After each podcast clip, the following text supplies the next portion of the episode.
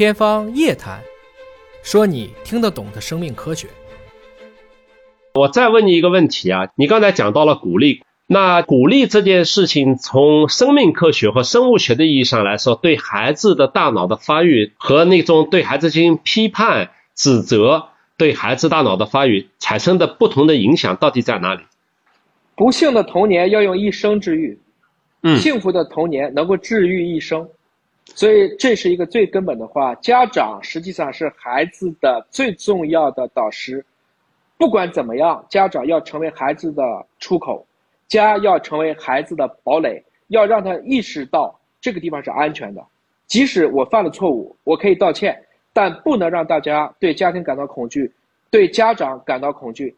这种情况下，其实会把这种不好的印记，表观遗传印记向下去携带的。所以从这个意义上讲，我是被夸大的孩子。虽然我妈妈也打过我两次，但因为就两次，所以我都记住了。嗯反过来讲，这种夸实际上是给了我非常多的自信。被夸多了，你就不怕被骂了。我们现在老说挫折教育，挫折教育，我说挫折教育不用教。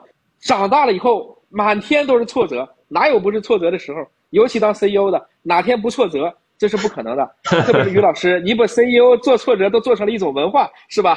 这是一个 非常有意思的事情，这种现象。对，所以我们真的是要学会花式的去鼓励孩子，花式的去鼓励伴侣，花式的去鼓励父母，花式的去鼓励同事。你看，我刚才也在花式的夸你，你也在花式的夸我，我们很高兴啊。也就是高手在一起都想互相结交，互相把自己的圈子做大。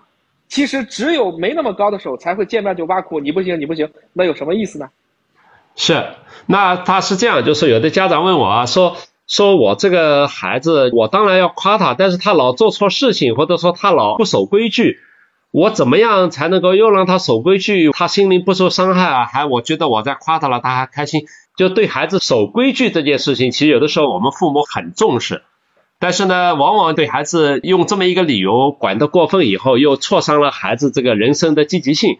那这件事情怎么解决呢？作为家长来说，其实我想去了解一下这个家长自己是不是真的守规矩，还是只守了他给的规矩。比如说最简单的道理，说大人为什么不挑食啊？废话，都他自己买的，他怎么会挑食呢？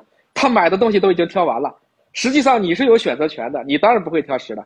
所以如果你自己还会领着孩子闯红灯的时候，你让孩子在家里面不要去敲地板，他就不会。还是那句话，如果你守规矩，一言一行、举手投足皆守规矩，皆合矩，你才能做得到。我先说家长要自省一下。第二个问题，你要求孩子的事情，你自己是不是真的就能够去严格的做到？如果做不到，你是不是也会有对等的一个惩罚，或做到了会有一个奖励？我觉得这种在家里面的契约精神，即使是小事儿，也是很关键的。最后一个问题，孩子犯错，孩子当然会犯错，孩子犯错是客观条件，是一定会发生的。但是处理孩子犯错的态度是你的主观选择，你不要把本末倒置了。你能控制，你却不控制，你才笨呢。呃，对，这个说的太对了。我觉得其实两个要点，第一个是你要孩子守的规矩，你父母自己得先做做榜样和示范，这个力量比你自己说一套做一套，但是让孩子去遵守规矩要重要的多。这个真的是太重要了，因为我常常发现不少家长自己做不到的事情，让孩子去做，那孩子自然他就做不到嘛，所以特别重要。